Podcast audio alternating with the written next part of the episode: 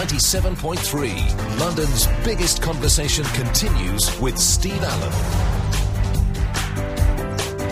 Morning, team. Thanks to Bill. He's back with you on Sunday for food and drinks. Only an hour, but they've got to cram it all in. Actually, on the subject of uh, food and drink, I had to laugh the other day because we, we were knocking on the head the two pointless presenters, uh, Gregg Wallace and John Torode, uh, pompous, stuck up their own rear ends.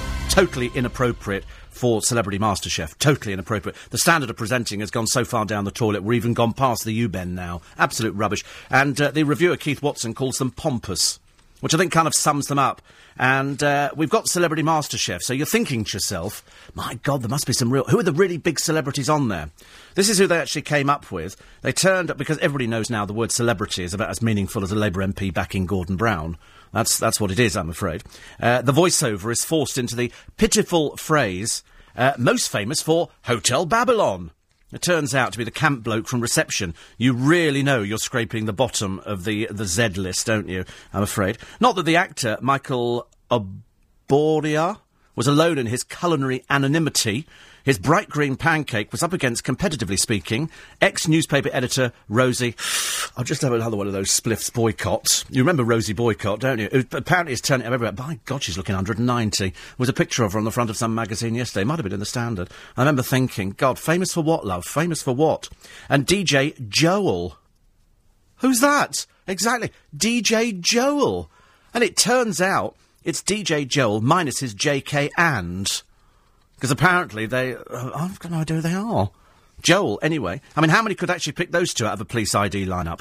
Not that it stopped the pompous presenters Gregg Wallace ugh, and John Torode carrying on like they were selecting candidates to create the Last Supper. This would have been a simmering embarrassment as a five minute piece on this morning. But as an hour of prime time BBC, it was like waving a big banner saying, please take away our licence fee now.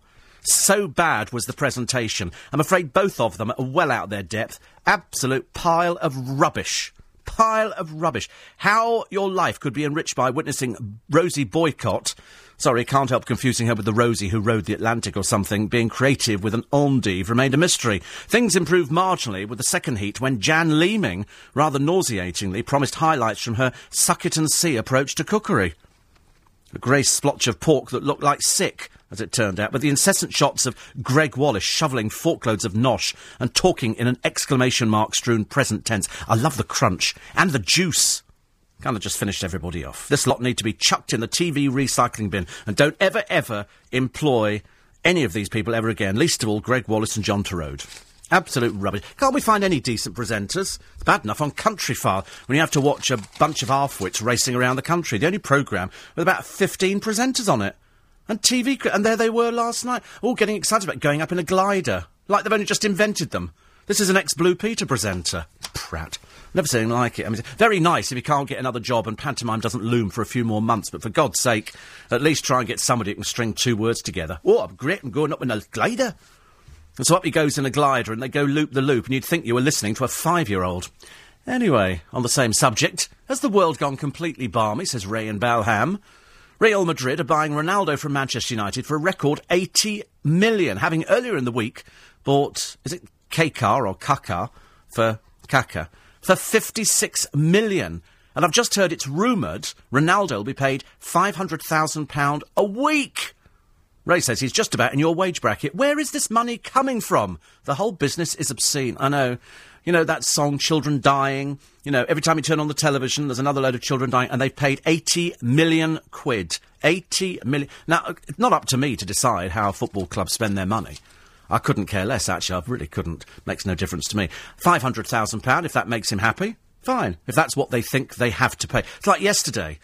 Davy Boy Beckham turns up at Selfridges and they unveil this huge poster of Davy Boy Beckham who's, uh, who's shaving you know, who, st- who waxes. In fact, he's already told us on documentaries that he shaves and waxes and does the whole bit. Don't actually go there. And it's a really interesting interview now because he can't talk a bit, and that's good fun. But anyway, they unveil this huge poster of Davy Boy in his pants, and he's holding a piece of rope. I don't actually see the significance of this. Perhaps younger members of the audience listening might actually see it, but I, I, it went over my head completely. And interestingly enough, the reporter from the Daily Mail goes down there. Now, obviously, she can't get an interview because Dave's paid by Armani to do, you know, sell pants. So she has to queue up to buy a pair of pants. She doesn't know what to do with them. So she spent 90 quid on a pair of pants. And, and when he actually gets there, she noted that he looked extremely tired. Very, very knackered, she says in her article. But uh, his eyes lit up, you know, because she, she'd spent £90, and that presumably goes some way to his fee. And he, he apparently said, Oh, I didn't expect so many people would turn up. You're thinking, they've just unveiled a 50 foot poster of you out. What do you think was going to turn up? Two men and a duck? Don't be so naive, Dave. It really, it's not becoming of you at all. I mean, the wife would be going because the wife turned up as well. I mean, nowadays you get one, you get the other, which is which is good for them, but bad for Katie Price and Peter Andre because luckily with them one turns up and you don't get the other one, so that's good news, isn't it? And Peter Andre was out with a Bollywood film. Uh, company's bash the other day in in Bollywood, and I, I can't help feeling who do they think he is? What do they think he is? Do they have any idea that he's a no-hoper, little fat boy who used to be married to a skinny bird with big boobs? I mean, uh, do they realise? Perhaps, perhaps they were sold a pup. Perhaps they were sold a pup. Anyway, I did laugh the other day because uh, we always like to have a, a little dig at old Bob Crow. In fact, we'd quite like to dig him into a cemetery. That'd be even more fun. But very interesting the other day, and I was absolutely right, absolutely right. But the uh, the the rebellion from the RMT within the ranks emerged with the voting figures. Out of the 10,000 people who were eligible to vote, guess how many voted? Less than 3,000 people voted. Less than 3,000. 7,000 of them went up yours to Bob Crow and decided they were having nothing to do with him.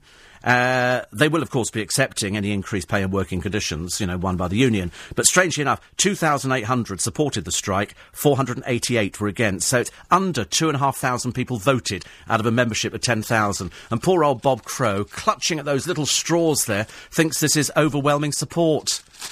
Most people think you're a pillock, mate, I'm afraid. That's what they're voting. That's what the voting is saying to me. 10,000 vote, and you could only drag out and bully two and a half thousand people into voting for you. Small wonder the thing was a dismal failure, and Londoners went, "Yes, another victory for us," because we don't need to uh, don't need to worry about these people at all, do we? Uh, loads of your uh, texts and emails coming in, so we'll get round to those in a moment. It's Ronaldo, Ronaldo, Ronaldo. If you don't like football and you've got no idea who he is, he's very pretty. Uh, some of the papers have alluded to the fact he's a little bit too pretty. Uh, he waxes regularly, but he's worth this much money. He's worth half a million pounds a week. 80 million pounds from Manchester to Madrid. People at Manchester going, go on, get off, uh, boo, boo. Just jealous, aren't they? Just jealous. And he apparently went out, he was with his uh, group of people, because he lives with a bloke. And he lives with this bloke called Z. Z. Z. I think it's pronounced. And Z, surprisingly, uh, used to be married to his sister. So he now he now isn't married to his sister, and he now lives with him, and he's lived with him for for ages, for years, I think. They they live together as as a happy heterosexual couple, and they sort. Of, he said he knows everything about me. He knows what, you know, what turns you know not what turns me on. He knows what sort of makes me click. He knows what makes me angry, what makes me happy, what makes me sad, and all that. You know, like like two best buddies together. But a lot of the papers have been saying, you know, he dresses a bit girly. He's this, and you think, well, it doesn't matter, does it? It really doesn't matter. He's very, very successful. He's very, very good looking, and uh, and the papers hate that. They hate it because it isn't until you see Davy Boy Beckham out somewhere that you realise that Davy Boy Beckham is looking a little bit past it. You know, we have to do a bit of airbrushing.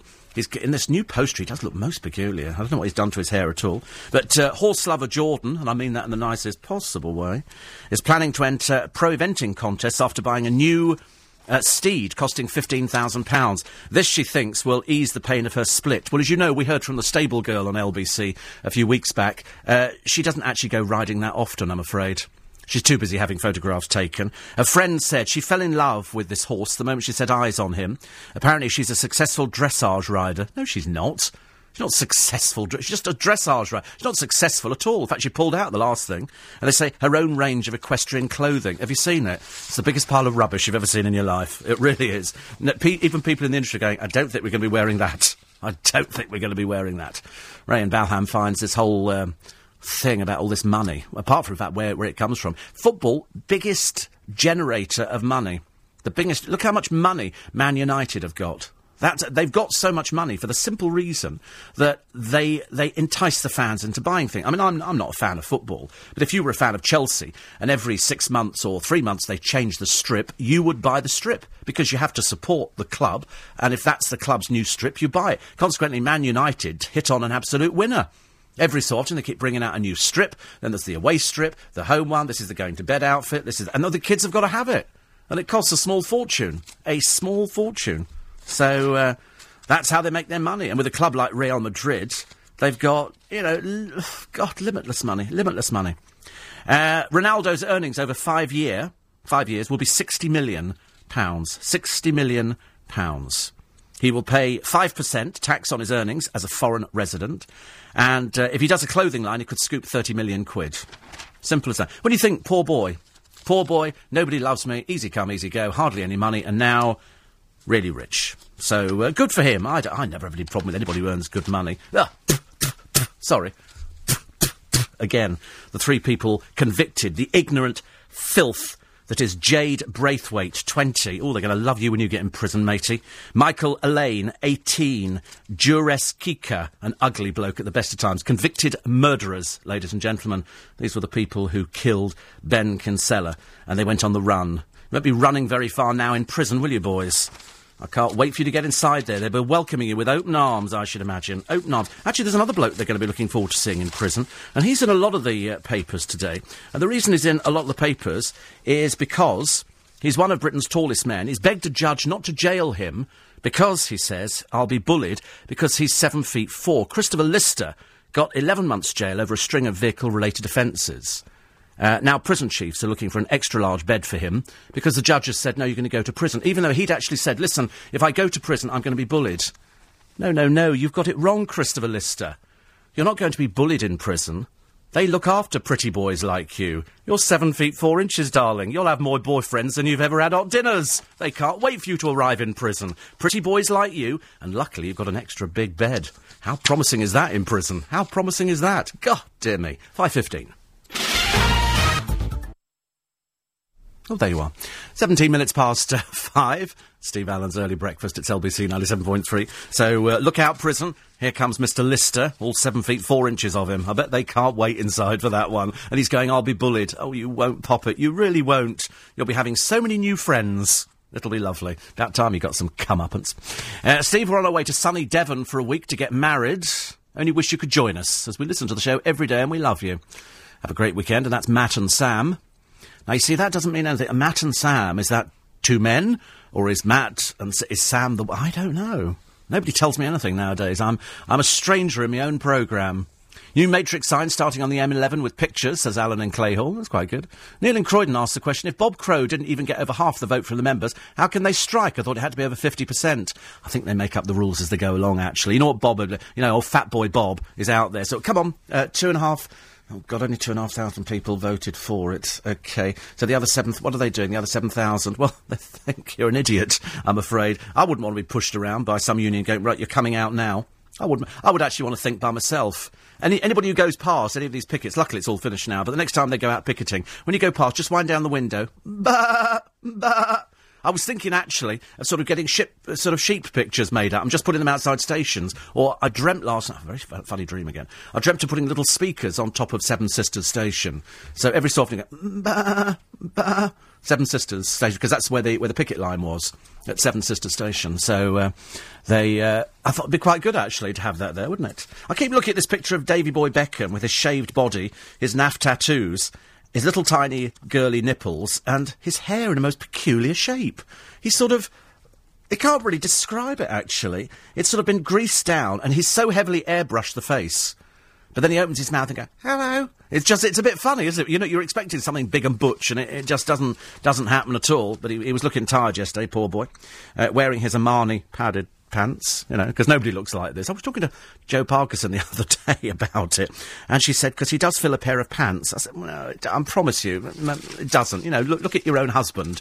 And people don't look like this at all. It's, it's not normal. Oh, good news. I knew you'd want some good news on a Friday, because I know you get a bit worried. You keep thinking, come on, Steve, do some good news. Okay? The good news is, if you're listening to this programme, you're alive. So that's good, isn't it? I mean, how much more good news do you want than that? You don't need anything else. The good news is, there's no strike today. Hooray! Two bits of good news. The other good news is, you're still alive. Fantastic.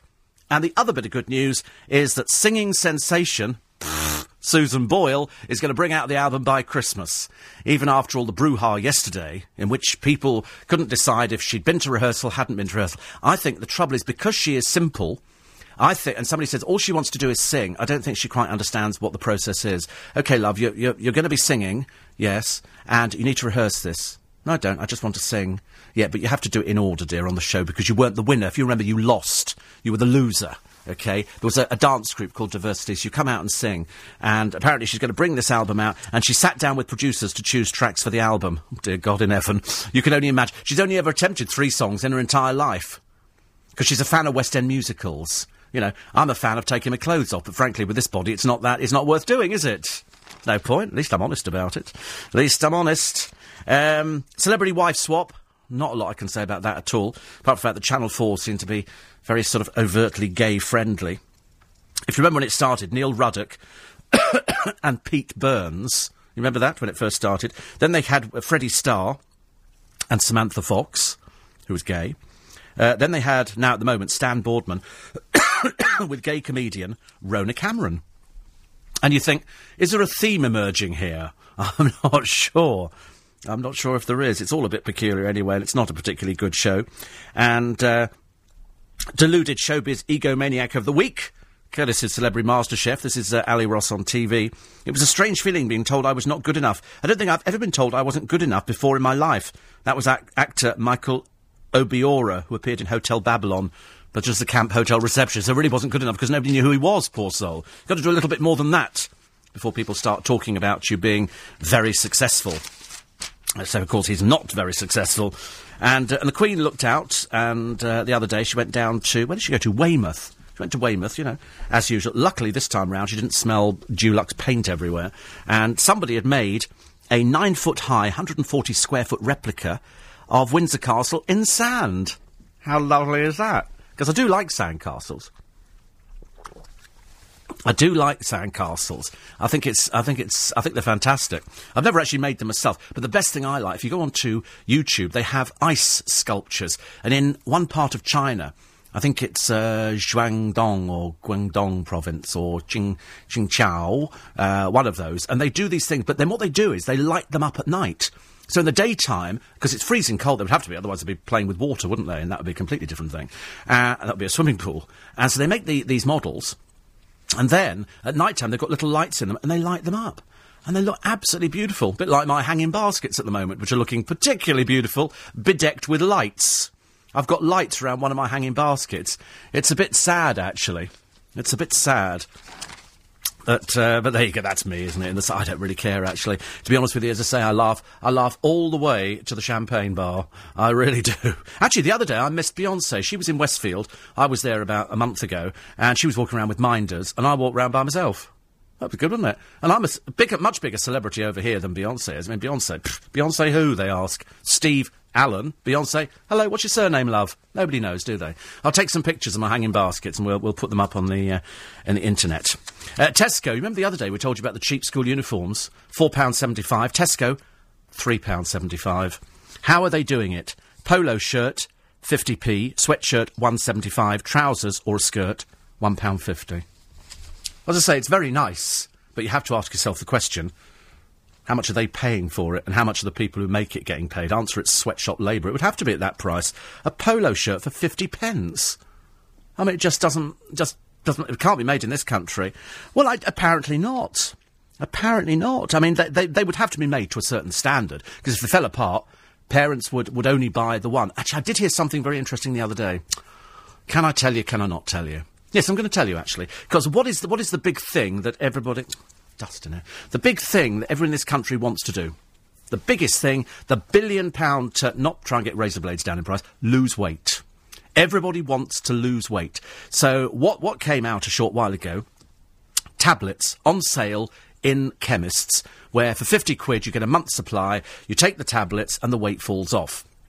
No, it doesn't, because you have to work at dieting. And so when they first launched these, these tablets, a load of people went out, and I spoke to a chemist yesterday, and he said the interesting thing is, he said when, when they first came out, people were coming in because they just thought that there was a tablet you took and the weight that where do people think the weight goes? I'm always fascinated by this. They say, take this tablet and the weight will disappear. To where? To where? Because if you lose the weight, you're going to have a lot of flab you're hanging around with. The only way to tighten that up is to do exercise, sit ups, push ups, running, walking, jumping, do anything you like. But it ain't going to fall off. Consequently, sales of the tablets have dropped. In this particular chemist, he said, he said people bought for the first month, he said, no repeats coming back in again. No repeats. Interesting, isn't it? Because people have realised that 50 quid to spend on tablets, if the weight doesn't fall off, which they think it's going to, is not worth spending it. You might as well go out and eat fruit. I bought fruit in today, actually. We'll have some of that a little bit later, which is nice.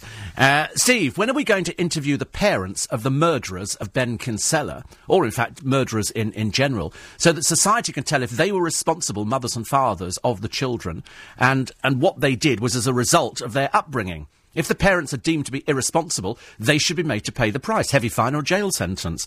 Oh, I absolutely agree. I think it's like it's dogs, isn't it? No such thing as a badly behaved dog. There's owners who can't be bothered to train the dog, to take it for, for puppy training and walking and keep it. You see dogs straining on a lead. They're walking down the road, generally by thin, emaciated uh, things with tattoos, and they've got the fat bird with the gut hanging out over the top of her Ugg boots. The gut generally goes down to the Ugg boots, and they're walking along with this dog who, if you took it off the lead, would just run straight into the road and kill itself because it doesn't want to be with these people at all. And they generally abuse animals, and they're they're, they're generally quite. You, you, could just tell the sort of dogs that go with people. They don't go to puppy training for some reason. I don't know why. You'd think you want a, a well-behaved dog. And it's exactly the same with children. You don't get badly behaved children. You get parents who can't be bothered. They wash their hands of it.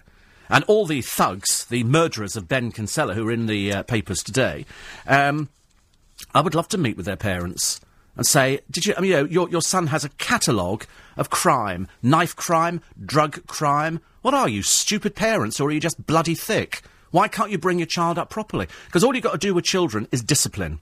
It starts at an early age. It's no good getting to sort of 25, 30 and then thinking you could start train an animal like these murderers here.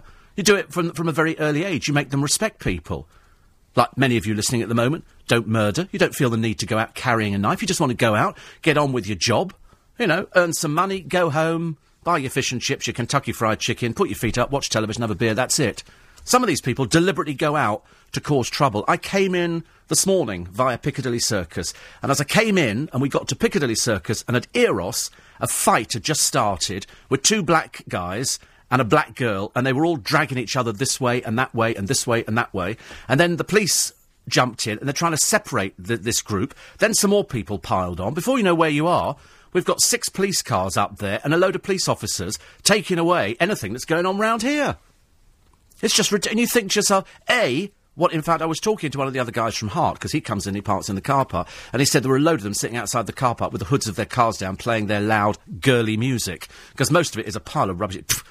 What to say, never heard a decent Carpenter's track, have you? Never once heard anything decent, like, you know, calling occupants of interplanetary craft. You never hear that.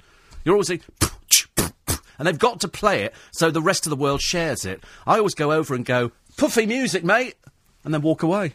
And they sit there because they're bit, what, They've got no idea what's going on. Bit dim, I'm afraid. They're generally the people who've got the car jacked up at the back because they can't afford to go out and buy a sherbet, and they've got lights underneath it, and they've got blacked out windows, which is peeling because they've got the cheap one.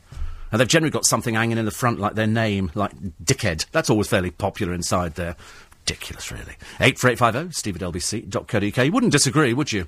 You won't dare. Johnny says, when another cheap form of reality TV is being made, I wonder if certain celebrities have a degree of embarrassment as they think, how did it ever come to this? And then continue to cook, stay in the studio jungle or contrived house. The power of the pound note peaked with Johnny Rotten and the butter advert. I totally agree. This is LBC 97.3. This is the sound of someone's life changing. Accidents devastate lives. If you've been injured at work, on the road, or a trip or fall anywhere, call the National Accident Helpline for instant free claims advice. We've helped thousands of people since 1993. It's no win, no fee. You keep 100% compensation as we recover all costs from the other side. Phone 0800 907 1616. 0800 907 1616. Hello, National Accident Helpline. That's the sound of someone's life changing. Hello? Tim. Yep. It's me. It's it's Adam. Yeah, I know who it is. I've known you since primary school. Uh, uh good. Good. Why are you being so odd? Well, um, I suppose because I've got some really exciting news. Whether you're saying something momentous or something every day, isn't it better when you take your time and use your BT landline? With BT Friends and Family Mode. Text 84850. Steve Allen.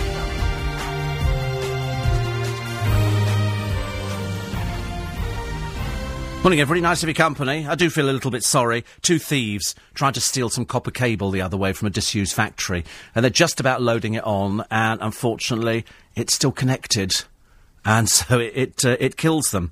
They weren't, the, the police can't work out if they suffered the massive electricity shock or were overcome by carbon monoxide fumes after a fire started. Kind of justice, isn't it, really? Want to go thieving? That's what happens.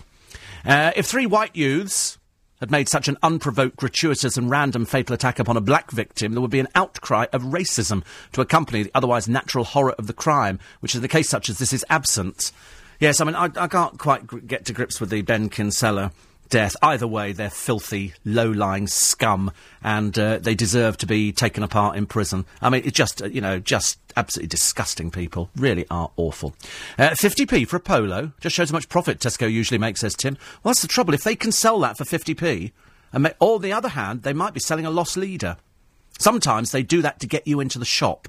So they say, listen, come into the shop, 50p. So while you're there, you'll go, hey, look, they've, they've got this DVD at only £6 here. And you buy that. And that's how it works. It's the knock-on effect. Very rarely does somebody just go in and buy one thing. Bit funny, really. Must just tell you, before we talk to Nathan Morley, because we're going to talk to him, whether he likes it or not, um, just as he delves into the second bottle of Metaxa.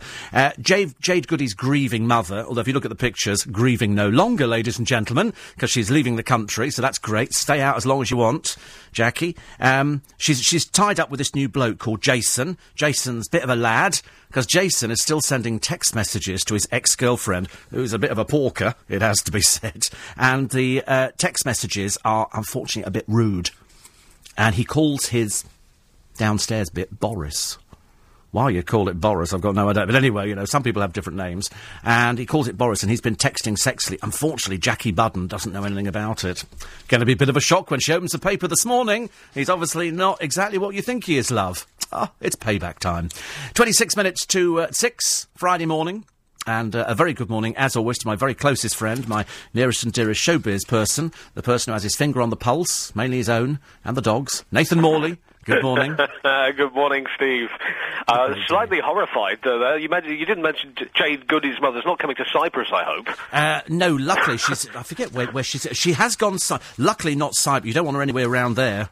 Crikey, we have a blacklist, a stop list at the airport, and Yeah. if you think any dubious characters are coming, you simply phone airport immigration, tip them off with the name, and they'll send them back home again. Los before they get through. Cristianos is, is where Well, they are. Right. Can you fax full her, uh, uh, her full name through? Yeah. And then we better just take a security measure. Oh, I totally agree. Although she, she does. She used to be a lesbian, but now she's not. It's marvellous. Obviously, the, the, the Is sea that air how over there. sexuality works? I, I didn't know it was that simple. Oh yes, absolutely. Oh yes. If, if if you actually go abroad and you get sea air, you actually change uh, within minutes. Really? Yes. Well, that's that's well, uh, she's she's uh, she's obviously a unique customer. This one. Used to be a lesbian, now not a lesbian. You can put that on your CV, can't you? You know, full clean driving license. Used to be a lesbian. Not now. Um, you know- It's a, and also, I mean, the difference with her, a drug-taking, one-armed lesbian we had. So I mean, that, that, she, she had the complete set. A drug taking one armed lesbian. She needs an agent because she I think she's got one. That's the funny thing. Fantastic. Uh, I'm going to jot her name down for future reference. You know, she sounds a bit more exciting than Peter Andre, who spent two weeks moping by his barbecue. So, Oh, no. actually, maybe we should. Well, I don't know what's going on with the Peter at the moment. you Well- know, he looks so miserable, doesn't he? Well, according to the paper, uh, and I think it's the uh, Mirror, and he says here, I still love Katie, but we've been to marriage guidance, or he has, and there, there is no. Bless that. Do, do you think he understands what it is? And He's been to marriage guidance on his own. Yes, I think he's been there all by himself. He says, uh, we, we, we had marriage guidance, but it couldn't save us. So, Ah, bless him. I mean, the man who never had a personality and is not the brightest penny in the box, she's now wearing a T-shirt saying, save a horse, ride a cowboy. Right, yeah, Which is she's, she's a bag of fun, that one. Oh, she's, she? she's an absolute. She thinks because you know that she's she's gone round, round the bend anyway. In her mind, she thinks that he's having a relationship. Because Well, she's built up. Somebody's obviously said to her at some time, you know, he's having it off with somebody else, and he's having an, and so she's now gone. Well, I've heard that he's he's seeing somebody else. So in other words, the the more you keep saying that to her, the more round the bend she goes. Well, I think uh, there was something in the Mirror or, or, or the Star, uh, uh, one of these papers, which was saying that he claimed that she had taken away his manhood. Not, I don't mean it in the most literal. sense. What is a you sex know, change? Well, really he, he used to be a lesbian, you know. He used to be a lesbian. and uh, you know he's a shadow of him for, his former self. but uh, she's a very domineering character, isn't she? I don't think I could stand her for more than a minute. Oh, that. I, I think a minute would be too long. They used to talk about. She would go on and go, "Oh, Pete and I were at it all the time," and then it turned out they hadn't done anything for a year. A year. Yeah. Because she's always too tired, and you look at her, you think, well, I mean, you'd have to force yourself anyway, wouldn't you? He does look tired all the time, though. You're right. He always looks exhausted. I mean, Yeah. does he watch late night cable or something? I mean, I, I don't know. He must be an insomniac or I don't know. into Australian soaps. He has a new single out called "Call the Doctor." it's a song written from the heart. It's just unbelievable, isn't it? It is absolutely unreal. you can't make it up. You can't make it up. The funny thing is, I'm just hoping that the divorce definitely goes through. I mean, I, I I just don't want any backtracking on this one. I don't want any messing around. Ditch her, take her for. Even the columnist was saying the other day, they, they, they were going, I tell you what, take her for everything you can get.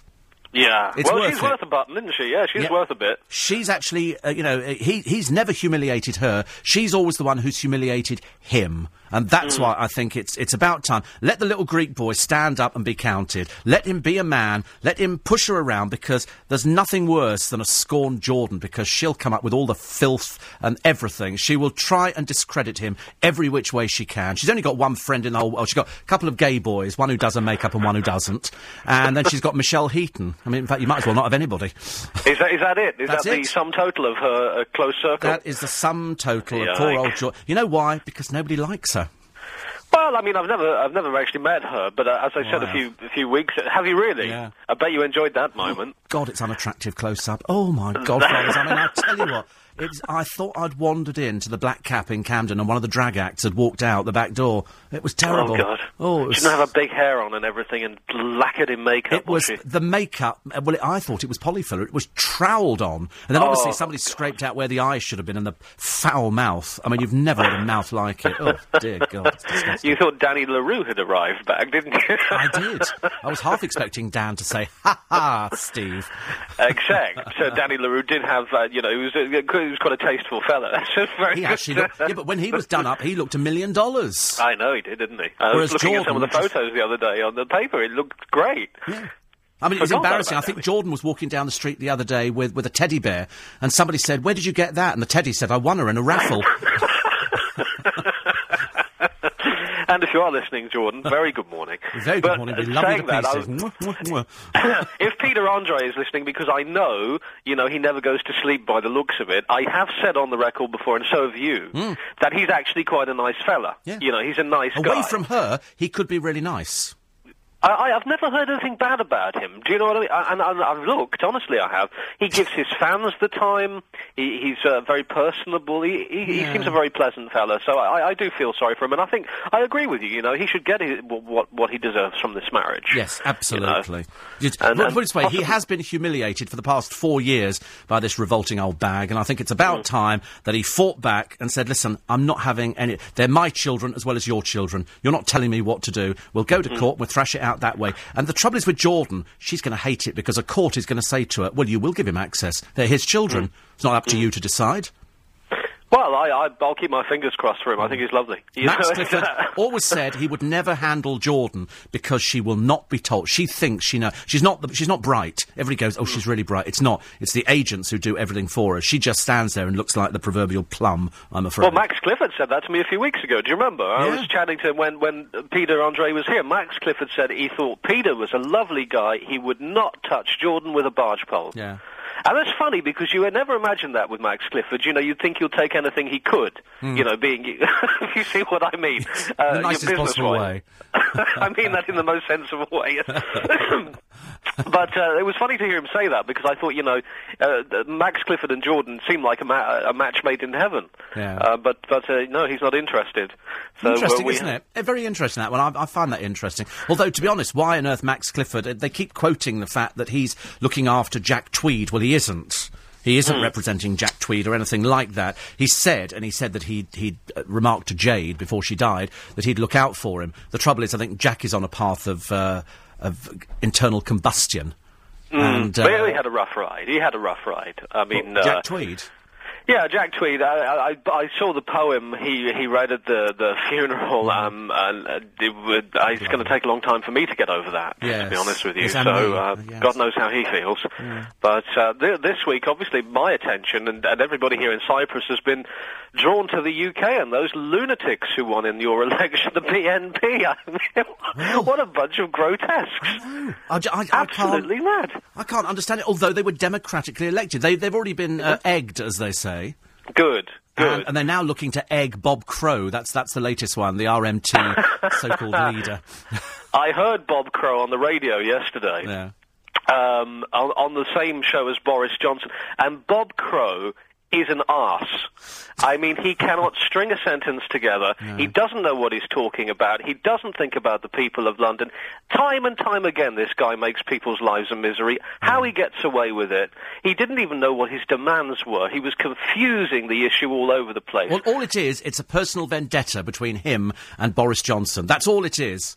So He it- needs to sort himself He out. needs to sort. The trouble is, he's he's an old dinosaur. He's he's flying his own little red flag all by himself, but happily trousering seventy thousand quid a year. You know, I don't know why the union members, uh, three quarters of which didn't support him at all, don't kick him out. Why don't Well, they kick are him all the out? Bring in another worst sheep. elements. Yeah. You know all these kind of 80s has-beens uh, from the Scargill era, all these re- red-shirted idiots. It's about time we got rid of them. I mean, just hearing him yesterday reminded me of those days of Scargill. And do you remember in the 80s when everything was always closed by these Looney Tunes? Oh, I can remember, and in fact, there'll be a lot of people listening who remembers when we had the electricity strikes, and they'd say, "Right, tonight your electricity's going off at six o'clock." So you'd be there trying to get ready, watch it, then all of a sudden, bang, everything would go out, and you'd all start lighting candles. It's like Yeah, going to a sounds Buddhist like- retreat. Sounds like the kind of life I'm living at the moment. yes, I forget this is normal for you, isn't it? Uh, it is normal. My fridge freezer hasn't been working for five days, and I Oh. can't find an engineer. Honestly, it's uh, try living without a fridge freezer for a week in, Oh. in temperatures of thirty-seven. I think we had yesterday. Oh, good Uh, grief. absolutely, My mad. friend It's- it- Noreen's out there at the moment, and Brian. So if if a lady comes knocking on your door, she's hunted you down. Oh, has she? Mm. Well, I mean, where do you know where where she is in Cyprus? I've got no idea. I can't remember. She's over there for a, a wedding. Oh, okay, okay. Well, uh, I'll I'll look out for her. If you told me a week ago, I could have put her on that stop list you mentioned. Yeah, I mentioned at the airport. no, Noreen's lovely. No, I've she's written with. Noreen. Noreen and I have emailed each other. Oh, have you emailed? Oh, good. Yes, good. yes, because she, she has uh, she's she's been looking after dogs and things in the past. So Yes. uh, we, we've we've exchanged photos of Mr. Chaz and, and things like that. Oh, know. that's lovely. Well, listen, I'm, I'm glad that we caught you on a Friday. As the sun shines in Leicester Square, and it's it's a lovely day, and it's because it's Friday. I love Friday anyway. I love Friday. It I is went to the beautiful, and I have the weekend So off as well. Yeah, Yeah, you have the, you have the week off. I have the weekend off. Oh, Uh, lovely. so my first weekend off, I think, since 1984. So I'm looking forward to it. So I don't uh, I'm not going to do anything other than just loll around in the swimming pool. wow. Oh. When, when- Yeah. when, when you say "loll" around in the room, I'm trying to get an image of this. Oh, I have. I bought an inflatable chair. Oh, Now, right. Honestly, it. it's it's it's crackers. It's bright green and it's got a place where you can put your your drink, and you Oh. just slot into it and it and just sit in the pool in it. Yes, how, how silly of me not to realise you would buy one of those chairs. I've seen them on the adverts, actually. It looks lovely. it's really classy. They are they're so comfortable. As soon as you get in it, you don't want to get out. Of the Exactly. and, w- and when you say a room for a glass, do you mean a bottle or just a glass? It, it- well, actually, it depends because I've got the weekend off. I, I'd say a bottle. Actually, I would think so, yes. Well, You know, it sounds lovely. I'm very jealous. Very Well, jealous. you know, you, it's all right. I think I earned it uh, this this week. It's been a nutty week, so so I'm just going Well, to do that. you- you- you uh, I'm trying to get one for Mr. I'm trying to get one for Mr. Chaz. Well, so we can sit on a little bed as well with a glass. Yeah, he hates the swimming pool. He really hates it. Dogs hate So, water. Well, listen, we will we'll, we'll catch you next week at the normal time. I look forward to that. Have a lovely weekend. And you have a nice send my weekend, too. kindest uh, regards to Bob Crow. Certainly will do. Thank you, Nathan. Nathan Morley All right, in Cyprus. He'll be back with us next week, which will be Thursday next week. It's only because yesterday we had the problem with the uh, the phone lines and everything else. Uh, right, fourteen minutes to six. 97.3. I don't know, we're having to rearrange the studio this morning. It's all just gone all up in the sky. It really has. It's ridiculous. Presenters who come in and start faffing around with equipment when they don't understand how it works in the best. Mind you, it is like being in a, a bit like a disabled toilet in here. It is. I only say that because it's a bit like a gymnasium. Have you ever opened a disabled toilet and had a quick look inside? It's like a gymnasium in there. There's bars and I mean, what do people do when they get in there? I've got no idea. Nothing in my one. That used to be the old Dame Edna thing. She used to say years ago, "It's the only toilet that was never engaged." So develop a limp as you're walking in, and then you can kind of justify using it because you get far more room. Otherwise, you're a bit cramped, aren't you? There's no room to spread out your newspaper, plug in your percolator at the top, and all the rest of it. Anyway, I see Caroline Flint turned up the other day on television, not looking at all attractive. Caroline, I thought, but of course you don't want people to comment on your looks, do you? Um, oh dear, Jack Tweed is on this morning, is he? We shan't be watching that. I'll tell you the other thing, and you're all quite right. That uh, silly. Jo- oh, it's much nicer. Much nicer now. Looks a bit more like a microphone, I suppose. They can find the right end to speak into. Thank you. Anyway, uh, J- uh, what was I going to say? Oh, yes, the uh, the Country Life advert for butter, and you've got Johnny Rotten doing it. How to, how to sell out? How all those poor punks must be looking at the television thinking, but he was our leader, and now he's doing an advert for Country Life butter. And I'm thinking, well, I've stopped buying it. I won't buy OK magazine because they put uh, Jack Tweed in there. I'm becoming quite quite militant, actually. I quite like the idea. But as we said at the beginning of the programme, and the, the figures speak for themselves, uh, the RMT, when they voted, only I'm afraid, two and a half thousand voted out of ten thousand. Two and a half thousand. The seven thousand people couldn't be bothered. That's how poor and pitiful the support was for the strike. And uh, the next thing is they'll be voting Bob Crow out. So that'd be good news, wouldn't it? Lovely. Uh, 84850 steve at lbc.co.uk.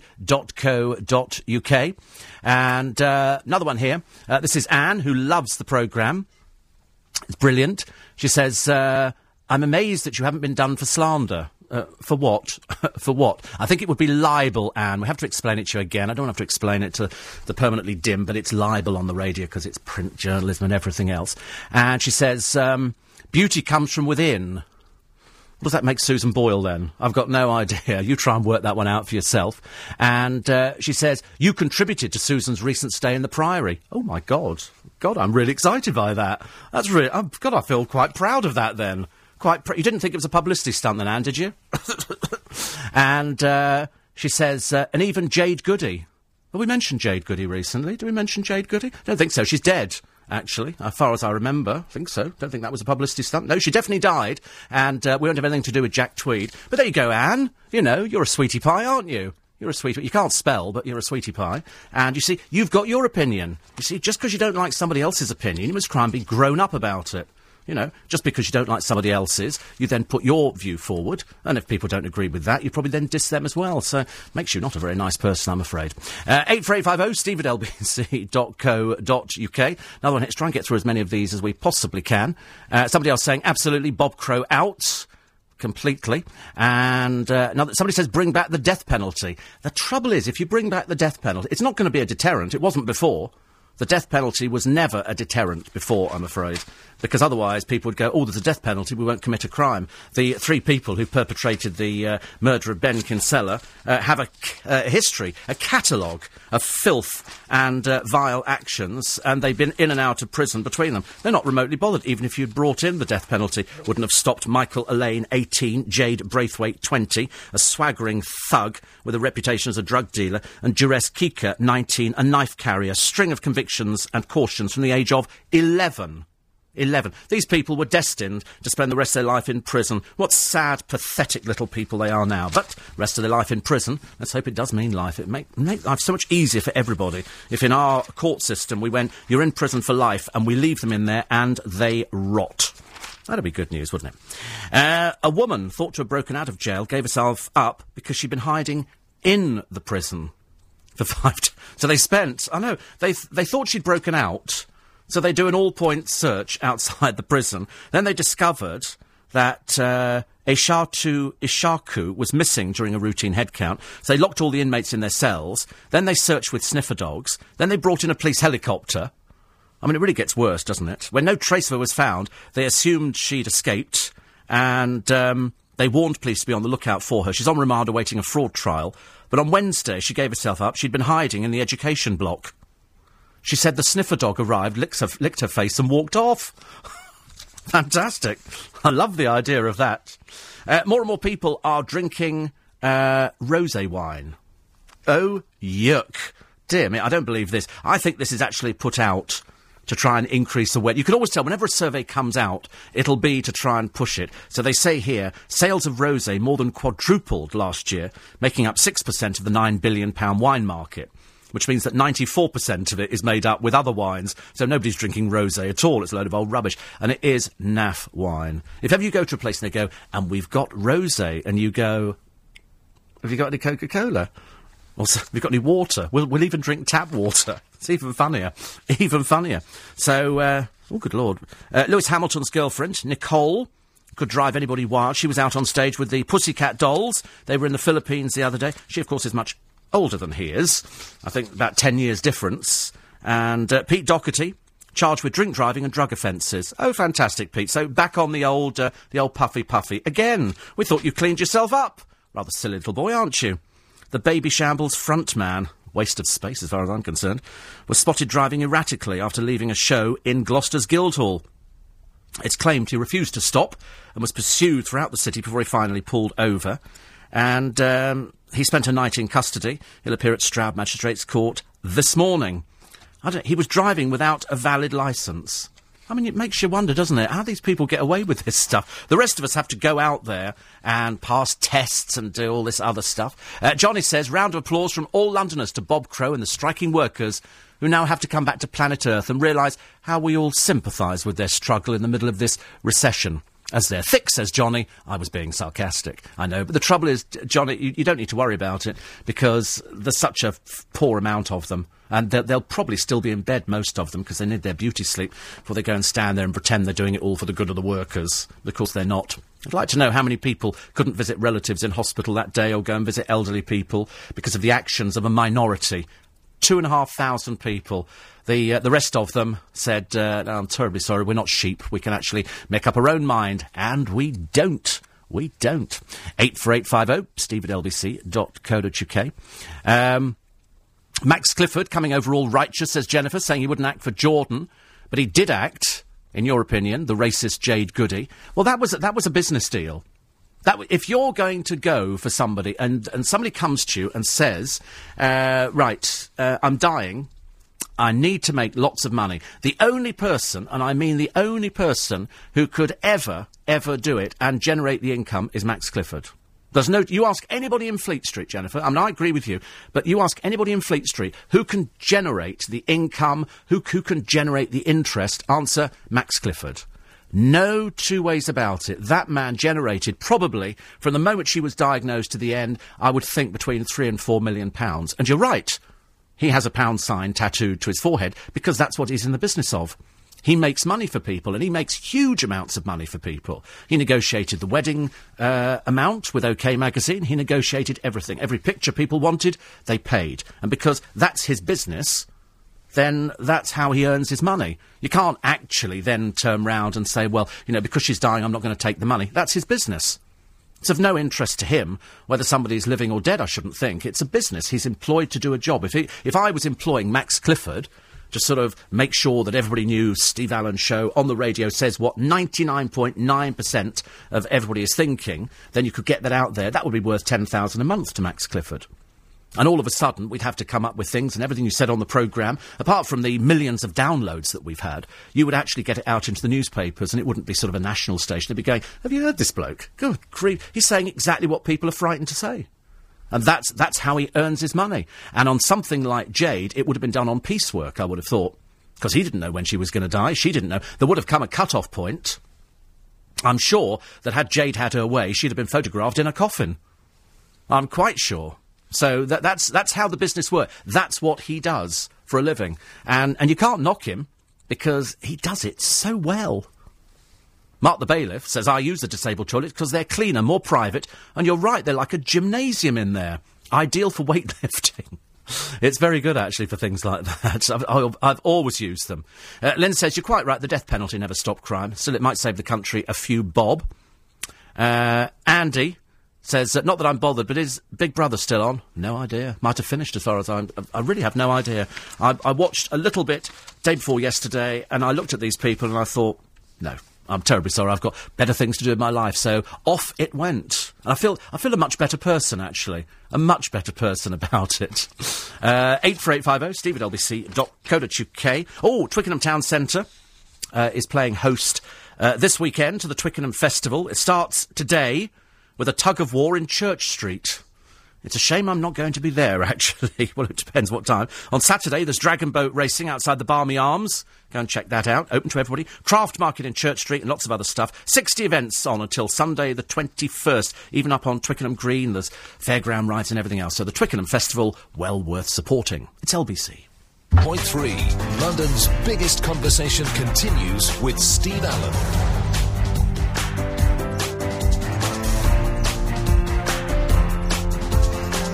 Morning, everybody. Seven minutes past six. Steve Allen's early breakfast. Let's wind some more people up. Morning, John. Morning. I was counting um, Ronaldo's 80 million for him. It's nice, isn't it? We bring can't that count. down a bit. Bring, that Bring it down. It's a bit. Oh, Oh, blimey. No, just bring the whole thing down. The whole thing. Do you know, I wish people people keep playing with these microphones. I know, it's getting very... I've had to bring in men. is that better? yes, much better. Much better. I like much the red better. light. Uh, apparently... Uh, we may not like it, but out of the RMT members who bothered to vote, majority voted for strike action. No, the majority didn't vote for strike action. The majority was 7,000 who didn't vote at all. So don't be so stupid. I, I heard think read that it was one of the most. Um, one of the, the strikes that was the least wanted. Yes, absolutely. people didn't want it. ASLEF members totally ignored them and walked straight through and carried on. Absolutely. I, And was, I uh, live on the Northern Line, and that has been Yeah, running okay. lucky, yeah. And very good. And I, people were. Actually, I saw last night, although there was a bit of a delay here and there, some of the trains were only going as far as Archway, but people were going up and, and thanking the yeah. staff that Picket were there. lines were absolutely deserted. There's only a couple of these, these sort of little sheep who wander in, but out of the the members, ten thousand eligible to vote. 2,400 supported the strike, so pitifully, pitifully small amount. Quarter, nothing. Yeah, nothing at all. So it wasn't supported at all. Shouldn't Bob Crow's on the way out, I suspect. Shouldn't it be the majority? If there was a majority Yes. of people. Unfortunately, there's a few people who are just bone idle and they don't want to work, and I'd rather they were all fired, to be honest. And they just stay at home. Yes, they just stay at home. But they are up and running again today, aren't they? They're all back to Oh normal yes, back to normal. Yes, yes, yes. Yes, it must. I have oh, to yes. kill them Poor old Bob Crow was standing practically by himself on some picket lines. it was looking a bit feeble and was. pathetic. Nothing worse. Were there eggs being thrown? Uh, there will be next time, I think, because one, one of the papers was, was recommending that he be the next person to be egged. Because, you know, the majority of London just went, stuck two fingers up to the small, pathetic little groups standing outside. And they were tiny little groups. Yes, you know, they were. Two, three people, that was it. People who are just, you know, useless wastes of space. Uh, now, Steve says, I think it's about time they made sentences plain and simple. So if you get 10, you serve 10 years. None of this time off for good behaviour rubbish. Nobody gets, does their real sentence anymore, Well, do if, they? If I say to you, life, you go, oh, right, life. To guarantee that you're in there, I've got to give you several life sentences. And even then, if you've been a good boy and managed to convince them that you should be let out, you come out early. Or if you've spent time on remand, that's knocked off. As far as I'm concerned, you go into prison. If they say you're going in for 10 years, you blooming well stay there for 10 years. But you don't. You come out after it's a holiday four. camp for these people. Yes, after four. It is and, ridiculous. And then they move you to some luxury one that where you can wander in and out, and they let you home to see your family at weekends and, and all of that kind of thing. You're not in there for the full sentence, mind you. They do take off if you've been held in custody Yeah. in prison for the last eighteen months. That does count as part of your sentence. Oh no, I'd, I'd, I'd, I'd add that on. You'd add it on, Oh, I'd add you? it on. Yes, and and I would definitely none of this sort of you know mucking about with sort of this food and that food. You eat what everybody else is having. You know, if it's pizza and chips today, that's what you're having. It's like a holiday camp for some of these people. So if you go into prison and you've committed a terrible crime, like Mm. Yeah. the poor Kinsella boy, and you suddenly turn around and say, "Oh, come on, I'm a vegetarian," and I'd Oh, like I'd force feed them meat. Would you? Oh, I would absolutely. Oh, yes, for murderers and people like. Oh, good God, yes, convicted thugs. I would have none of this mamby-pamby stuff because they, they, they're all going to turn out to be big girls' blouses in prison. You know, none of this swaggering around thinking you're a big clever person. No. because there's going to be somebody a bit bigger than you inside there. Absolutely. Once they discovered you've murdered a boy, a child. Oh, I hope your life's made misery. They all will. I mean, Yeah. they're just they're just like I mean, it's like all the things that are going on at the moment. The, the thing with the woman who um who took some. We we assume I'm trying not took, to talk about that. to- took some mainly because the papers, the nursery. yeah, the papers haven't won't even go into some of the details because it's too horrendous. Yes. Well, that, and they they just they're not not released. The it, family they? have now issued a statement. Have they? Saying they want nothing more to do with her. Um, I, I I can't even just. I've got no idea what goes on in somebody's mind like that. Neither have I. I, I was can't reading get to grips with it. I was reading it last night. and I thought this is horrific. I'm not sure I even want to read this story. Yeah. And I just moved on. But you know, But she's got to be convicted yet. Yes, find out. absolutely. Gordon Uh, said, "Did uh, John leave his lights on last Saturday? sorry. Did you leave your lights on last Saturday? I think the rebuilt market area after the fire at Camden Lock has lost something. It's now all a bit samey. all I can yes, tell it is you. a bit samey. It is a bit samey. And didn't they do it really, really quickly? But Yeah. I've got to say about Camden Town, I really have. Now, a million people go through that, that area every single day. Cup of coffee. a cup of coffee Unbelievable. flown in Flown in from specially. Nicaragua. Way down among Brazilians, hot coffee chocolate. beans grow by the millions. Not in this building. I love coffee. It's I don't understand why a we don't have a machine in here. Sorry? Why don't we have a machine? Because the noise would be like that. that would be lovely Oh, it'd be radio. Lovely radio. Yeah, I brought some fruit in actually Did for you? you. I did. Yeah, I brought. Well, I was, I was. I brought you in some tomatoes. Tomatoes? You won't like them. Why? I love tomatoes. Oh, good. Full of vitamin D. Very like good if you have these? cold sores. Oh. Oh, I've seen them before. They're, Yeah. they're tiger tomatoes They or are something tiger like that. tomatoes. Yeah, I love saw- the look of them. They look like apples. They look like little apples. They're green tiger tomatoes, and Oh, I only bought them in because uh, they they come from um, the? UK. Really? They're grown here. Oh yes. Seriously? Oh yes, absolutely. Yes, yes, yes. They're a wonderful colour. They look like a sort of a pumpkin, something from Halloween. Yeah, they're perfect for cooking. I, I've used them with a lot of my recipe dishes. Really? recently. Cream cakes, you know, usual sort of rubbish. But but they're very good for you, tomatoes. Oh, they're very good Yeah. for you. Hmm. Very good, full of vitamin D. And also, they're very good if you suffer from cold sores. They're excellent. They help. I don't suffer with cold sores. Well, if you did. But if you did, Hmm. I suffer from cold sores. So we're so used to seeing. Oh, sorry, just spat over myself. Red tomatoes. But green tomato, they're delicious. Hmm. What an odd thing to eat in the morning. It is odd, isn't it? But lovely. Very Very refreshing. refreshing, Mm. yeah. Very. Re- And they're crunchy, like an apple. I know. I was going to leave them for the producer of the breakfast show. Do they deserve a crunchy He tomato? definitely deserves crunchy tomatoes. Really? Oh yes, absolutely. Absolutely. Now, Steve, I took your advice, says Mark, and went to the Science Museum for the first time Hmm. in 20 years. Because I recommended people go to the Science Museum because it has changed beyond belief. It has, it's absolutely, they've got a cinema in there which you've got to go and see. The tanks, the planes, the bombs and the engineering superb. A couple of exhibitions on the top floor relating to what humans are capable of doing to each other. I walked out almost in tears.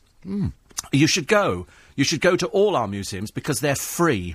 And when you go in there, my um, my favourite, but probably for all the wrong reasons, is the Imperial War Museum. Yeah, I've never been there. Oh, it's fantastic. The food, I mean, not apart from the, the museum, which is which is just very very well laid hmm. out. It's got a fantastic canteen in there. Which is really, really good food. Most of these places now, gone are the days of stale sandwiches. It's all pre-packed and it's all really good stuff. So there's that. The V and A is fantastic. Love the V&A. Well worth going to. But you can't do all of it in a day. Just go. And if you've got kids, take them. Just go for one. Do a bit. Do a little bit. Yeah. Do a little bit. The last time I went to the uh, Science Museum was uh, for a Star Trek exhibition. Yeah. actually, where they had the, the deck Your of the car Enterprise. lights, by the way. Your car lights. My car lights. Your car lights, because John's. We met him on the way to the zoo last Saturday. Oh, that's right, I did.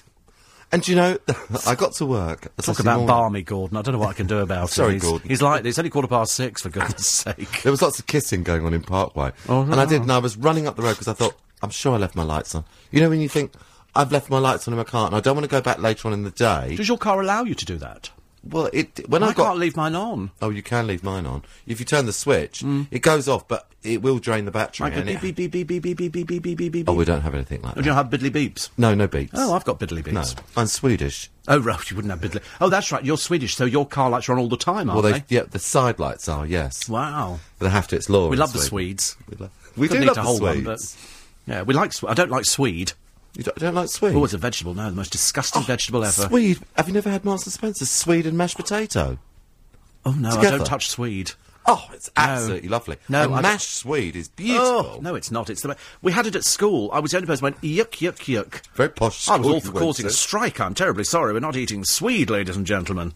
Steve Allen on strike. I don't Swede's think. very good for you. No, well, it might be very good for you, but uh, I, I prefer to go and see my, my chemist. What does she do? Swede in a box? He, He? he. No, he, did, but he, he sort of guy. We went through all my tablets the other day. I was sitting down because I've moved chemists. Yes. and I'm with uh, Goods. Right. J O O D E. A still an And- independent chemist. Yes, still independent. And they went through all my tablets. Some of the side effects of some of the pills I'm on are really bizarre. So that explained a lot. Well, it did. One of them I can't even discuss on a programme like this because it's a family show. Breakfast continues London's biggest conversation this morning from 7. LBC 97.3. Morning, uh, Sherry from Bermondsey says, I want to thank you for what you do every morning. Which is? I've no idea. It Doesn't say. What are you doing for Sherry? We want to know. We want want all to the know. details. Nick Ferrari's got Kevin Maguire, associate editor of the Daily Mirror, who I think is doing this Sunday for Andrew Pierce. What, in for? I think Andrew Pierce is obviously tied up with television or something like that. But uh, they're going to be talking about uh, the sentences. Uh, and respect, why respect is so important to young people. They appear to have so little nowadays. They don't have respect for police officers. They don't have respect for adult. They have no respect for anybody, not even themselves. So they'll talk about that. Um, they'll be talking about traffic jams. Why we have so little respect for the elderly. This is after a man starved himself to death in a in a retirement home. He didn't want to be. He didn't want to be there. In the and he ret- in the starved himself. Yeah, he starved himself to death. It's terribly sad. You- talking to his son. Do you think that nowadays, well, I mean, I was always taught to respect people, and I, mean, I know you were too. We Hmm. were brought up to respect, and you went to see your, your nan and your grandfather, and you they were part and parcel of, of, of your life. Hmm. I think nowadays, don't you think that it's actually the parents' fault for not sh- not teaching their children these things? It, it can't. Yeah, but you, you tend to find the parents nowadays of the children were young when they had the child because they got pregnant or knocked up on a Friday night, and they, they've got no idea about respect. They don't understand that. They just know about money and drugs and Primark and food and, things and like getting that. money from the government And getting money from the government and appearing on, you but know, not everybody. I mean, you, you, no. you, we, when I was thinking the other day that you know when I when I was a kid, I, I wasn't allowed out. We had chores in the house. Everybody did their bit around the house. Gotcha. My mum taught me how to. To cook and to iron and to do things like that. Don't look at what I'm wearing today. This is a non-iron top. Normally my shirts are fabulous. nothing. Even Nick Ferrari likes my shirts. Not He today, won't won't. this morning. He won't this morning. I, I look like, He won't this- Apart from arrows, He'll I'm like mine. Oh, he will. Hmm. Yours is like a one of those shirts I used to wear when I was eighteen. Yeah, well, anyway, moving on. Regarding Bob Crow, says Les, I've heard a few people mention that a sensible way for the strikers to protest without causing misery for London citizens would be allow everyone to travel, but to leave all the barriers open so people don't have to pay. He says when this suggestion was put to Bob Crow, he dismissed it without really explaining why it couldn't be done. Does anybody know a genuine reason why they can't just open up the barriers and people get on the trains and drive? That way, it would hurt the people the union have their dispute with without affecting because it's got absolutely nothing to do with us and yet they're so stuck in the mud their heads so firmly up their rear ends and uh, bob crow says les i think has shot himself in the foot with this one oh absolutely hardly any support for it almost an embarrassment really to him and it just makes it look as though his uh, his so-called leadership and his little red flag is getting smaller and smaller It is about money, though, isn't it? It's about money and it about was about contracts. It was about two people who should have been fired instantly, but because you know, they, I mean, one of them opened the doors in advance. I think on a, I can't remember exactly what it was, but it wasn't the first time he'd done it. Mm. These people are incompetent idiots. They should have been kicked out of the job straight away. Instead, now you find some union who will start supporting people and going, "Oh well, we, we can't have this because these people are being victimised. It's a load of old rubbish, ladies and gentlemen. Don't ever believe it. But it is also about money. well, it's about Bob Crow fighting Boris Johnson. Yes, That's what it comes down to. Everybody It- knows what it is. It's about Bob Crow not having had these three minutes of fame for six Yeah. months, and he just. Go, I mean, he did, it, he did it with Livingstone as well. Yeah. He's done it all the time. He's just one of those people, and but it is about money, and it is about contracts and things like that. It's quite a complicated thing. But when you think about it, at this time when there's a credit crunch, when thousands upon thousands of people are losing their jobs Hmm. every day. And they go out and do this, losing the city Yeah. a hundred million pounds. No support from anybody. No one. Absolutely no support at all. it's a shame, not. really. Poor old Bob Crow must go home at night and, as after his trousers, it, it's 70,000 quid a year, probably feeling very pleased with himself. Yeah, or six I would fire everybody who went out. I'm Would sorry. you? Oh, absolutely. In fact, I, I would necessarily just close the company down and restaff it with somebody else. Get rid of the unions. A waste of space. You can't get rid of the unions. Well, I would have done. You can't. You I sound like Mrs. Thatcher every minute. Well, actually, it was quite interesting because Carol Thatcher's Mm. uh, memoirs of her mother out now. And uh, I think it's in paperback form. And she was talking about that and the unions. And they had a little interview with Margaret Thatcher when she was young. And she was talking about the children and how she's trying to juggle a life in Parliament with looking after the children. Of course, now she's 83 and she's quite frail. She went to see the Pope a short while ago. And it was quite interesting. I, thought, I was tempted to go and buy Carol's book, but I thought, no, I'll, I'll wait till she sends me one. I'm sure she will. And she will. Uh, Graham Smith is covering for Nick Conrad this uh, Saturday with Young London. Nick Conrad is covering for Christo, who's not here, with Saturday Night Live from 6. Kevin Maguire is covering for Andrew Pierce from 11 on Sunday. And Emma B is covering for Christo with Sunday Night Live from 7 p.m. Right, s- I'm Steve Allen. I'm here by myself on Sunday morning. Uncovered, I'm fact. uncovered, as He's they say. Steve Allen, uncovered. I have to mention this one because uh, this is from Denise, who says that my father is an avid listener to Steve shows. He listens every morning. He tells everybody about how good the shows are, blah, blah, blah. He's been seriously unwell over the past few months. He's been battling on, and he's asked me to sign him up for Steve's podcast and buy him an iPod. Once your parents start costing you money, Denise, it's hopeless, isn't it? For goodness sake. But uh, on his hospital visits, he can now listen to Steve, all at the ripe old age of 81. It would make his day if Steve could give him a mention. His name is Ray Nuttall, and he lives in Hanwell. How wonderful. I know Hanwell very well, Ray. So there you go. I hope you get your iPod and your podcast. Yes. Hope she knows how to do it. If not, Actually, you'll have to wait for the next How Low, which will have an iPod yes. on it. There's always do you know we haven't had an iPod for ages on a How Low. no, we haven't. They're all plasma televisions. It's all plasma and- televisions and computers. and We're far too generous. Yes. Used to be an iPod at one time. A nice, simple iPod, Yes. wasn't it? Or the odd iPhone, if you were lucky. You'll like an iPod, actually. Ray, Yes, you really will. will. So good, good luck with anything that you're going through at the moment. I'm in and out of hospital as well at the same time. So you know, are. You're luckily. I, I sat down with my chemist yesterday. My chemist. Your chemist, isn't Oh, it? Makes it sound like, a, and I walked out having spent thirty-two pounds. On what? Well, I just buy different things. I What bought did you buy? Oh, oh, things. What? stuff? What? I don't know. Explain. tablets. What can you buy? Well, I bought I bought some tablets, which are sort of quite healthy tablets. So I thought I'd sort of do that. And I bought some floss, Oh, right. and and I bought a spray. What's the spray for? A spray. Just a throat? spray for my throat. For your throat? A spray for my Or throat, yeah. Because one of the effects of my tablets is you get a very, very dry mouth. Hmm. And so I've got. We're, we're trying to find out another spray which you can get on prescription if I can have it because we think it might have uh, glucose in it. In which case, not much blooming use for me. No good. But we thought we'd, we'd try it anyway because the tablets I'm on, some of them, give you this dry mouth. Why don't you get one of those? I think they used to have them. They used to give them out on aeroplanes, actually. And um, if you remember the, the correct it's part of the aeroplane, they don't give out down the No, back. if, if you were sitting on the left-hand side, you got one. If you got right up the front of the aeroplane, you were in 1A, you got one of these sprays. What they were the sprays, and they were done by Evian or someone like that. Oh, a water spray. And that you spray, you can spray it into your mouth and all over your face. yeah, I need something that keeps it moist. Moist. I love that word, moist. Moist. It's a good word, isn't it? I think moist on a Friday is a very good word. It's a lovely word. I'm going to use that frequently today. Moisturise I'm going to weave it in all over the place. I might even use it tonight because John and I are going out to the theatre tonight. We are. We can't tell you what we're seeing. we can't. No, we just can't. We just can't. We can't Uh, tell you. No, we can't. One of the people that come in with us is their birthday, and it's their birthday. They don't know where they're going. and they don't know where they're going. Oh God, you're in for a surprise. Certainly are. oh dear. but I think they like it. yeah. Well, I hope so. Oh yes, absolutely. It'll be fun, won't yes, it? it? should be fun. Yes. Yes. We'll know all the words. I think we'll have to take some fruit gums or something. Oh, definitely. Yes, I like taking fruit gums. No, I don't do Maltesers. No, no, no, no, no. The only thing we ever used to take into the uh, no, it has to be fruit. If you take Maltese, you get thirsty. Oh, do you? Oh, what Maltesers? Can't you take a drink in with you as well? We're taking alcohol now as well. You can. sounds like a picnic, ladies sure and gentlemen. can. I take sandwiches? I think we'll have to find it on our way. yes, we've got no idea where it is. No, do we? because we'll look silly otherwise, We'll, we'll find it later on tonight. And also, there's a thing being advertised on the television that, look, that looks really, really nice, and but I don't know what it is, and I haven't seen them, and I can't remember the name. But someone out there will know what What I'm is it? talking about.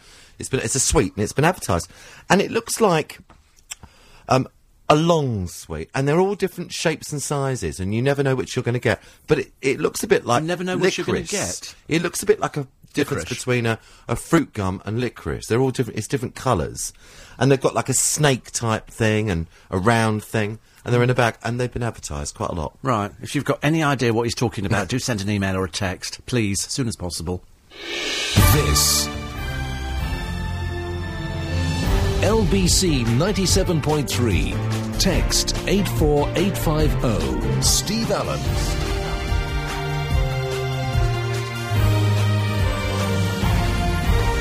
I might go swimming later, actually. I feel like diving off the top board, my little speedos. not you with know. your tablets. Sorry, not with my tablets, No. no. I just, I just feel like swimming effects. today. I don't know Do you? why. Yeah, you know, you have some days where you think, you know, I'll, I'll sort of not go swimming, and then today I feel like a swimming day. And my gym's all been apparently refurbished and the swimming pool's all looking fabulous, so I oh, might go myself. I love that. I looked at a house the other day that had a pool in it. Well, it had a leaky roof. Okay, let's, let's not make too fine. a Pool of it. water in the loft. Pool of water in the loft. Exactly. Anyway, let's turn our wonderful for the final time. Actually, final time. He's been covering for Mr. Blacker for the last two. weeks. It's gone ever so quickly. Very It quickly. really has. We've, we've loved every every second that uh, Mr. Alex Jensen has been with us. Very kind of you, Steve. You're very welcome. Well, big names of European football like Franck Ribery and Karim Benzema, as well as Wigan's Antonio Valencia, are being linked with Man United this morning. That after the revelation they've accepted an £80 million offer from Real Madrid for Cristiano Ronaldo, who's set to earn £106 million uh, on his own if he sees out his deal in Spain. Uh, it's going to go up each year, so by his final year of his contract in Spain, it'll be more than half a million pounds in that one season. Well, former United winger Mickey Thomas's manager Sir Alex Ferguson uh, knows what he'll be dealing with as far as United are concerned. Anytime Manchester United try and get a player, the price is always going to be put up, of course. Um, I think he has one or two players in mind. I'm sure that you know he does his homework right throughout the summer. Uh, players that he wants to bring in. Of course, now speculation is going to be saying Benzema has been mentioned, Ribery as well. It was a disappointing start to the World 2020 Super 8s for England. They lost to South Africa by seven wickets. Captain Paul Collingwood says they know what they need to do now. We regroup again, which we were very good after the Holland game, and um, and we have to still keep going out there and, and play in a positive manner. That's the only way we're going to win this uh, tournament and uh, get that confidence going again, and uh, hopefully score some runs. Two matches to look forward to later. First up, Pakistan and Sri Lanka play at 1.30. Then at 5.30, India against the West Indies. Both matches at Lords. Andy Murray hopes to reach the semi-finals of the Queen's Club Tennis Championships later. He needs to get past Mardy Fish. Uh, the American uh, has played him twice, uh, in fact three times altogether, but Murray's won twice, uh, but never met on grass before. And Andy Murray knows that this is a different challenge. It'll be a very different match at the first two rounds because he uh, plays some serve and volley, likes to come to the net, whereas uh, guys in the first two rounds play a bit more from the baseline. So it'll be good to, to have a different matchup. Uh, play starts at Queen's at 12.30. Murray is second on court if you're thinking of getting along there. Uh, the official list of teams to enter next year's Formula One World Championship will be announced later. It follows weeks of rowing over a proposed budget cap designed to encourage more independent teams to take part.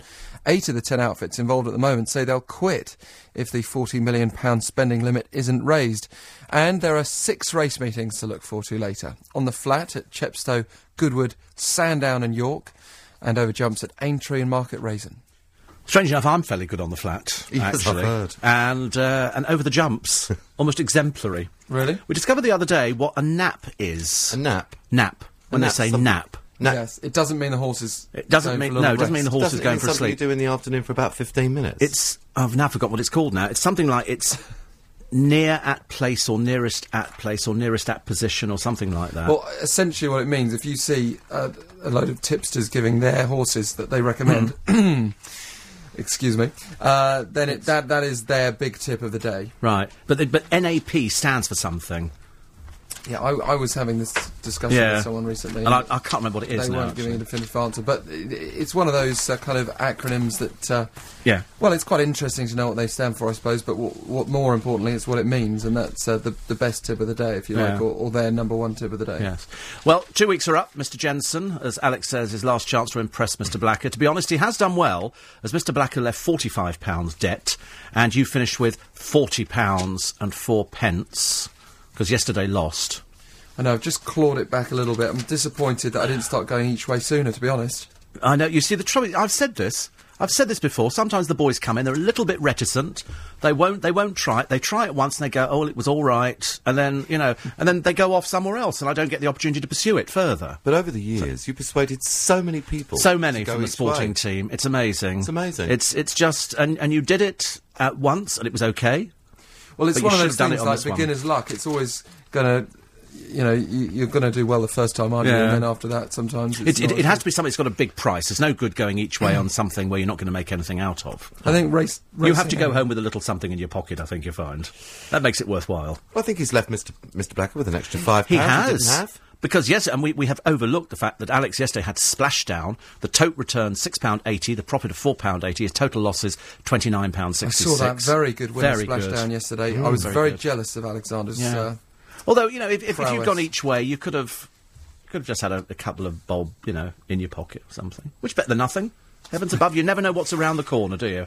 You never know. I, I mean, Alexander's in a rich vein of form himself, though, Yeah. on the nose, and you know, I don't think you're going to change his mind. But I will go each way again today. Are you? Mm-hmm. You see, It's unbelievable You now. see? Now they do it without even. I don't even need to persuade. I they know. straight in there. What, what are you going to go for? what do you fancy today? Um, a horse called Yerga. Yerga. Oh, I like the name. Y I R G A is the spelling. and Y-I? th- Oh, sorry. it's an old Yes. gag, but worth doing. Yeah, Y I, and then just spell R G A. Y I G R G A. somehow pronounced Yerga.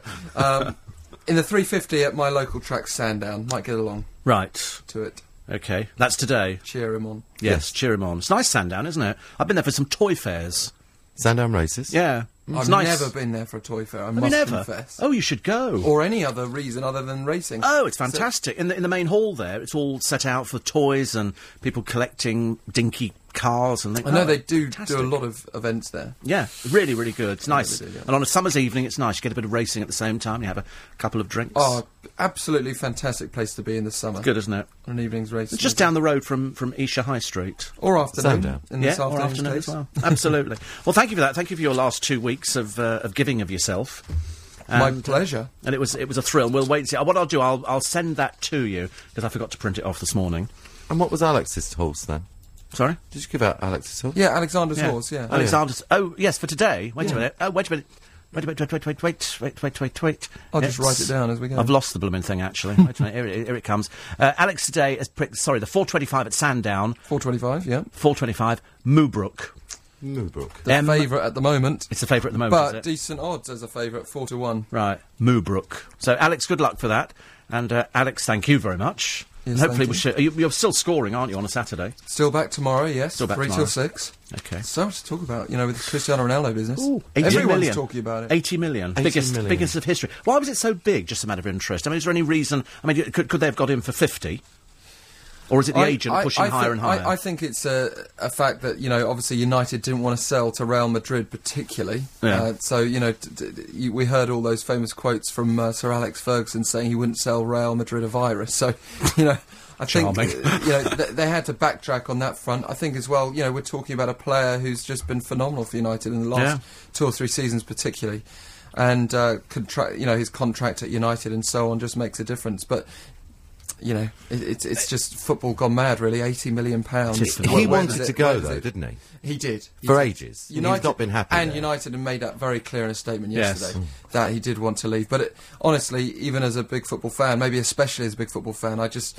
I, I, I find it astounding, and, uh, and I have no idea where football's heading now with this. You know, or at where the money point- comes from? Yes, where does the money come from? Well, you know, I'm not a financier myself, but uh, that it's all to do with you know, you know, big deals that are done with you know lenders and so on. I mean, as far as I'm aware, you know, with a lot of these deals that are done, you know, it's uh, it's not uh, always a, a simple case of somebody having 80 million pounds and, and just handing it to Man United. No. Clubs do lots Let's face it, Man United could do with 80 million pounds. Yeah, I mean, United Yes. will get 80 million pounds, but you know, it's it's it's how these things are financed, which uh, suddenly becomes a little more murky and Yeah. complex. But football certainly is booming. But you know, uh, on the other side of things, you've got lots of football clubs in a lot of trouble through the football league, going out of business. Hmm. So it's very much at the very top of the game that where all this money is. It's not distributed throughout. In fact, most football chairmen will tell you that they're not making money from their clubs. Yeah. Shame, really, but I mean, you know, the boy who came from nowhere lives lives with his best friend Ze, I think. Oh, what a lovely friendship that is! But Yeah. yeah, he came he came here to the Premier League full of stepovers, Full one trick pony that he was. over. Oh right. There was I like him. Who Ronaldo? Yeah, I And, think he uh, looks good. The papers have been uh, sticking the knife in over the last couple of days, going, look at the outfits he wears and everything yes. else. He's got 80 million. He's laughing We all the way will to miss the him. bank. he We will- hasn't like got Jose Mourinho when he Yeah. left, we'll miss Cristiano Ronaldo. Two Portuguese guys who've made a huge impact on the Premier League. Yeah. you know, in the last few years. He his mum doesn't get cooks for 80 him. million. No, he doesn't. He but gets a percentage He only of gets that, a doesn't he? percentage. Oh, he doesn't get 80 million, but he's he's going to earn even more than that over six Yeah. years at Real Madrid. 106 million he's set to earn. Plus, You know, the player's 30 million for, for, for doing an exclusive clothes line. Yes. Look how much money Beckham's made. Well, Just Real Madrid are, by all accounts, you know, laughing all the way to the bank on Yeah. this one because they are paying out now, but in years to come, you know, what they made out of Beckham, uh, they are set to make out of Ronaldo, a good-looking boy who, uh, like Beckham, finds himself in the front half of most of the tabloids Mm. more often than not. Mm. Yeah. Uh, and, you know, he sells items of clothing, he sells Yeah, I can understand Watches it. and phones Watches, and yeah. shaving Aftershave. foam. I, d- I do the same. You do the same. Steve same. Allen incontinence pads, walking sticks, you know, anything like that. Very popular. I still think you're the voice of Marks and Spencer's. Yes, well, you I'm working be. on it. Alex, thank you very much indeed. Thank Always a pleasure. Thank you very much. Alex Jensen will pop up later with uh, Nick Ferrari on breakfast at seven this morning. The the big poster. I have to mention food and drink with Bill Buckley. I've Oh, got do to do you? it quickly. Okay, yes, quick. because he's taking a look at the world of Planet Hollywood. All right. Uh, head chef Adrian Tenorio will be talking to Bill about how to create a successful menu created around a specific theme. Bill will also speak to Elizabeth Carter, editor of the Good Food Guide, and Matthew Mortus, manager of L'Étranger. The restaurant which was named after London's favourite eatery by the Good Food Guide's readers. So, Bill Buckley, food and drink, Sunday afternoon from 4, not to be missed. This is 97.3. Steve Allen. Morning, everybody. 10 to 7. Apparently, the sack driver says Len opened the doors on the wrong side. Not On the wrong I think side. second time he'd done it, wasn't it? And, uh, and Gordon says, Caroline says hello.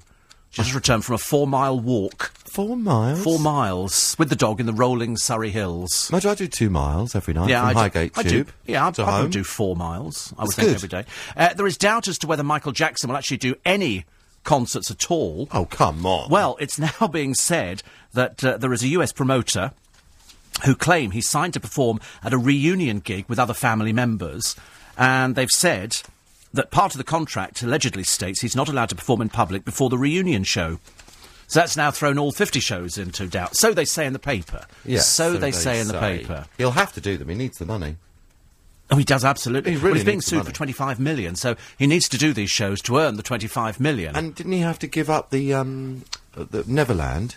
Yes, that's that. That's They've gone. sold all the things off, haven't Yeah, because he owed all that money, didn't he? yes. He was how can you? I, I never understand how you can go from. Uh, it's like Mike Tyson, convicted rapist. He uh, he had sixty million pound, and he's got nothing. And you think, where does it go? Yeah, but do where does they it have vanish? sixty million pounds? You know, the news Well. Michael Jackson had enough to have a permanent fun fair, a zoo, a house which admittedly was naff beyond belief. And, and I'm thinking, and all of a sudden he ends up with nothing. Where does this money go? Well, if you go to, you know, you saw that documentary there where they followed him around Las Vegas. Yeah. Every time he arrived, he took up a whole floor of one of those very expensive hotels. So a whole floor, not one room. Yes, you're An right, entire actually, yes. floor. Yeah. You do that for eight nights. Yeah. Your money's, and then he goes out and buys things. He was buying gold-plated cherubs and everything. He says, "Oh, I'll have that. I'll have that. I'll have that." If you walk into Harrods tomorrow or later on today, no, do it tomorrow because you might win the money tonight. yes, 50 million tonight. Yeah, 50 minutes out, you could walk into your house and you go, I'll have that, that, that. Oh, I think that's nice. Do you have them for... It doesn't take long for it all to go, does it? Hmm. Very quickly, because I've got so many of these to get through. Uh, I saw a shower head on television, says Dee, that changes colour as you shower. I quite like this idea. So I've also Very seen this. So as the water goes through, it changes. What, cha- the hotter the water, the yes, depending on how hot the water is, the lights change. Must be electricity in it to power the uh, power the lights. There, Could mustn't be? LED was with a small battery. How fantastic. I love this idea. Uh, Man United fans complaining about Ronaldo. It's sour grapes that he's left. In the end, he's gone to a better paid job. Um, yes. 500,000 a week, according to the front of the Times this morning. I could live with that. Got to pay tax, of course, he- but only 5%. Oh, does he only pay 5%? Well, because he'll be abroad. Well, he won't be abroad because he'll be living there. Well, I think he'd, he'll be paying tax at their rate. At the Spanish rate. Yes. He'll be in Spain. Yes, in España. Spain. This year I'm off to Tony Spain. E viva España. Thank you. Uh, if Madonna has no luck with her adoption, uh, would she consider me? I'm brown, have lovely big uh, eyes, and won't cry when mummy has to go away singing, says Johnny. He's tried this one before. uh, 84850, steve at lbc.co.uk. John's right, none of us would mind the noise of a coffee machine, says Lynn. After all, we usually have your stomach. yes, it's normally your stomach right. I don't think we need to be reminded If of this. If, if they invested in a in an espresso coffee machine, Yeah. it just goes... That's all it does. Yeah, but I like the idea of... You like all that, don't you? That, That, that that, oh yeah, that advert on the top with that poor woman stands in the kitchen and makes the noise of a coffee percolator. uh, Steve, I agree about the food at the Imperial War Museum. Bit pricey, so my husband and I only had the soup, but the rest of the food looked very good. Said Sue.